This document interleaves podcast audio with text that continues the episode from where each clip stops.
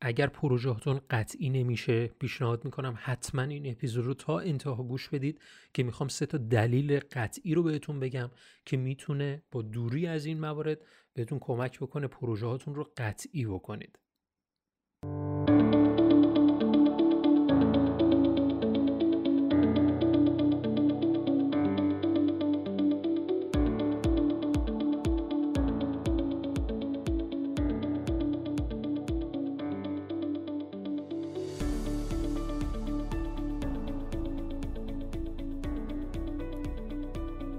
سلام و درود خدمت شما دوستان عزیز. من علی اکبر فرج هستم و شما دارید به اپیزود 261 خط یک گوش می‌کنید.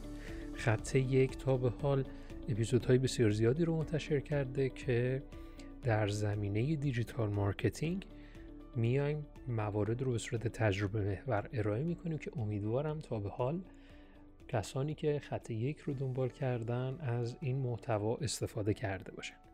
خب می‌خوایم بریم سراغ دلایل قطعی نشدن پروژه. چه دلایلی باعث میشه که ما پروژه هامون قطعی نشه؟ الان که فکرشو می‌کنیم می‌بینیم که خب شاید خیلی چیزا باشه. قیمت خوبی ندادیم. اصلا درست حسابی اون کارفرما نمی‌دونست کار چیه و ما یه چیزی رو بهش گفتیم که خودش اصلا اطلاع نداشت و این تا دلیل دیگه ممکنه در ذهنمون شکل بگیره.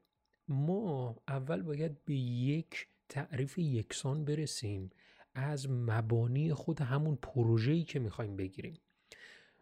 شما دوستان شاید مثلا در زمینه های مختلف digital marketing دارید فعالیت می‌کنید و یا خودتون کسب و کاری رو دارید که کارهای مختلف digital marketing رو داره انجام میده ولی حالا در خلالش پروژه هم دریافت می‌کنید.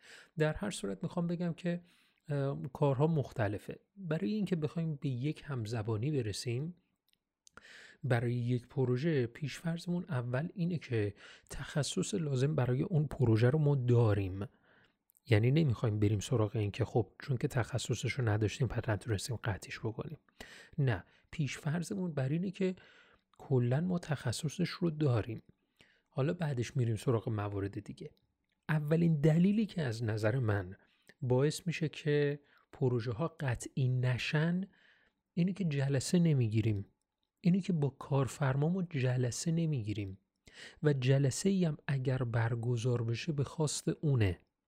یعنی اون می‌خواد که ما جلسه بگیریم و راجبش با هم دیگه صحبت بکنیم. من یه دوستی رو داشتم تهران که برای چند تا از پروژه های مختلفشون کارفرما بهشون گفته بود که خب بیاین یه جلسه بگیریم. این استرس گرفته بود که خب الان باید جلسه بگیریم. الان اگر نمی‌گفت جلسه همینطوری من درون همین واتساپ یا تلفنی مثلا با همدیگه کار رو جلو میبردیم.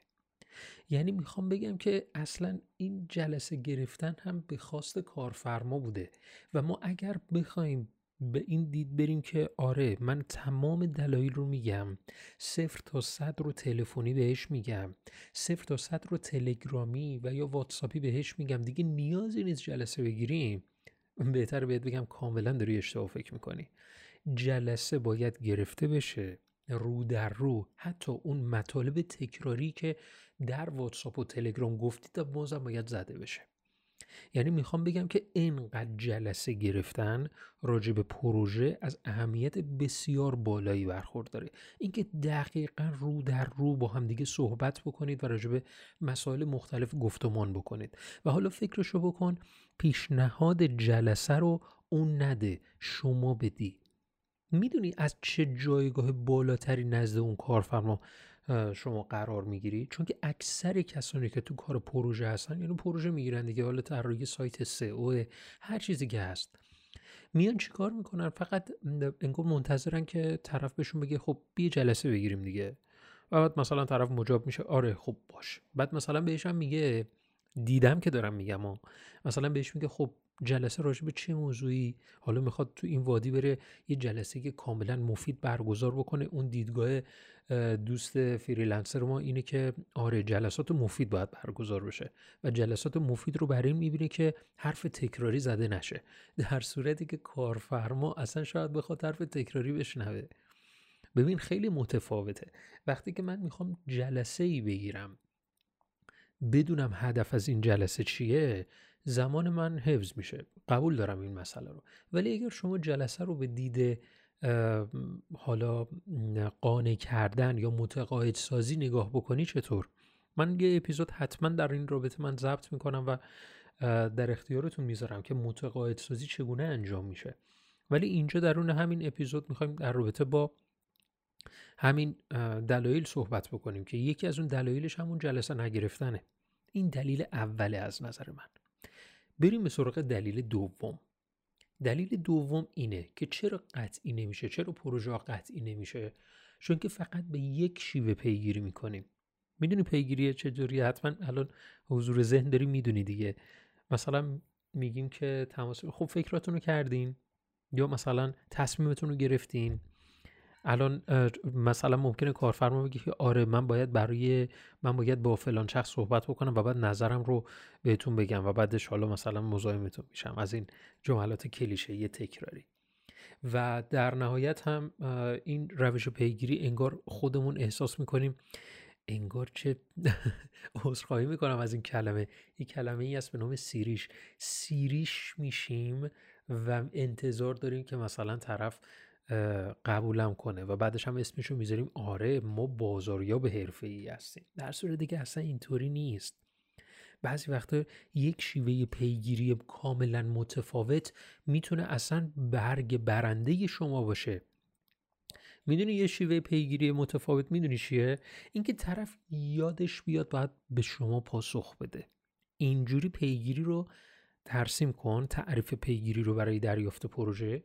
اینکه یادش بیاد شما جلوی چشش بیاید یادش بیاد که آره باید به شما پاسخ بده.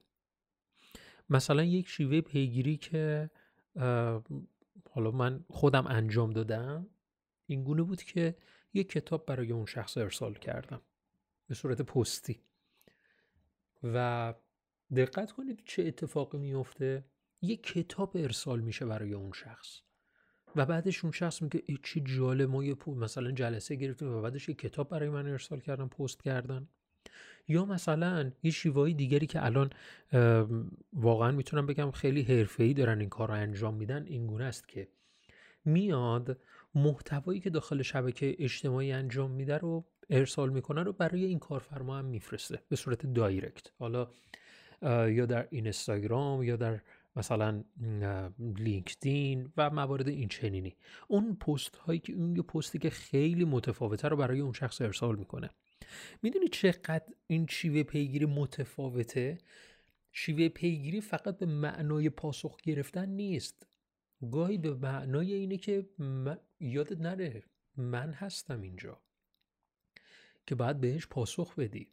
این یک نمونه مهم از شیوه پیگیری پروژه هست. و سوم سومین دلیل قطعی نشدن پروژه رو می‌خوام بهتون بگم که به نظر من خیلی مهمه. روش انجام کار رو نمیگیم. روش انجام کار رو اینکه نمیگیم جدا اینکه چطور بگیم هم یه چیز کاملا جدا.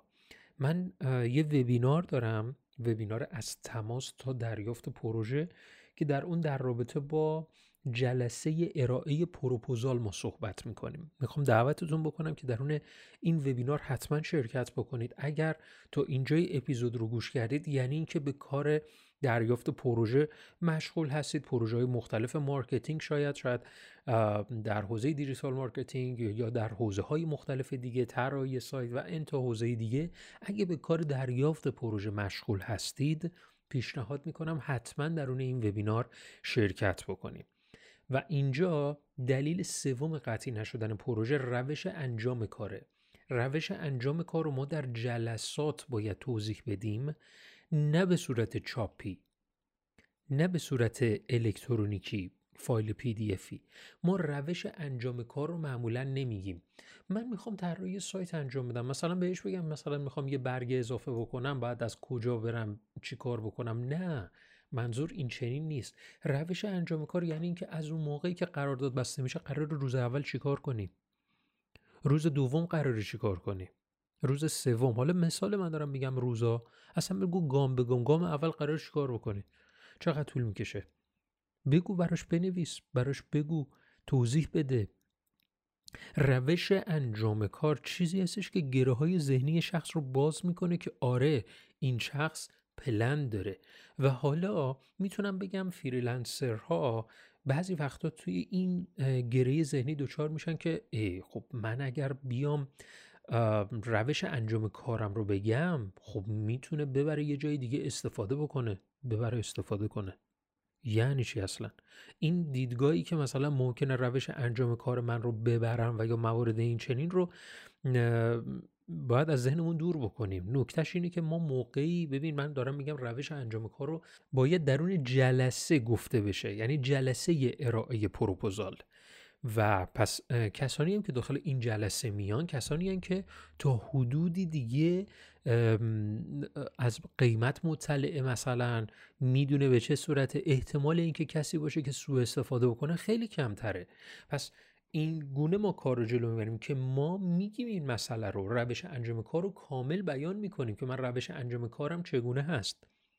پس تا اینجا ما سه تا دلیل قطعی نشدن پروژه رو اومدیم صحبت کردیم. امیدوارم که نکته برداری کرده باشید مطمئن باشید از این موارد دوری بکنید می‌تونه به قطعی شدن پروژهتون ختم بشه. ما در اپیزود بعد یعنی در اپیزود 262 می‌خوایم در رابطه با راه حل مقابله با نظرهای سلیقه‌ای کارفرما صحبت کنیم چالشی که خیلی ها گریبانگیرشن که نظرهای سلیقه اصلا باعث فصل قرار دادم شده. یعنی اینقدر ما فریلنسر ها و یا کارفرما رو یا بهتر بگم کننده های کار رو دچار مشکل می‌کنه که ترجیح میدیم تا جای ممکن نظرهای سلیقه‌ای دوری بکنیم. امیدوارم تا اینجا اپیزود لذت برده باشید. حتما اطلاعات بیشتر این وبینار رو در description همین اپیزود دنبال بکنید. می‌تونید کلیک بکنید وارد صفحه بشید و ثبت نامتون رو نهایی بکنید. نکته ای که وجود داره اینه که این بسیار ظرفیتش محدوده و بعد از اون هم ظرفیتش محدود باقی میمونه درون سایت و در زمانهای خاصی رونمایی میشه که دوستان می‌تونن مجدد ازش استفاده بکنن. ولی از همین الان که تا فرصت هست می‌تونید استفاده بکنید و در اون وبینار شرکت بکنید از اطلاعاتش استفاده بکنید. تا اپیزود بعد فعلا خدا نگهدارتون باشه.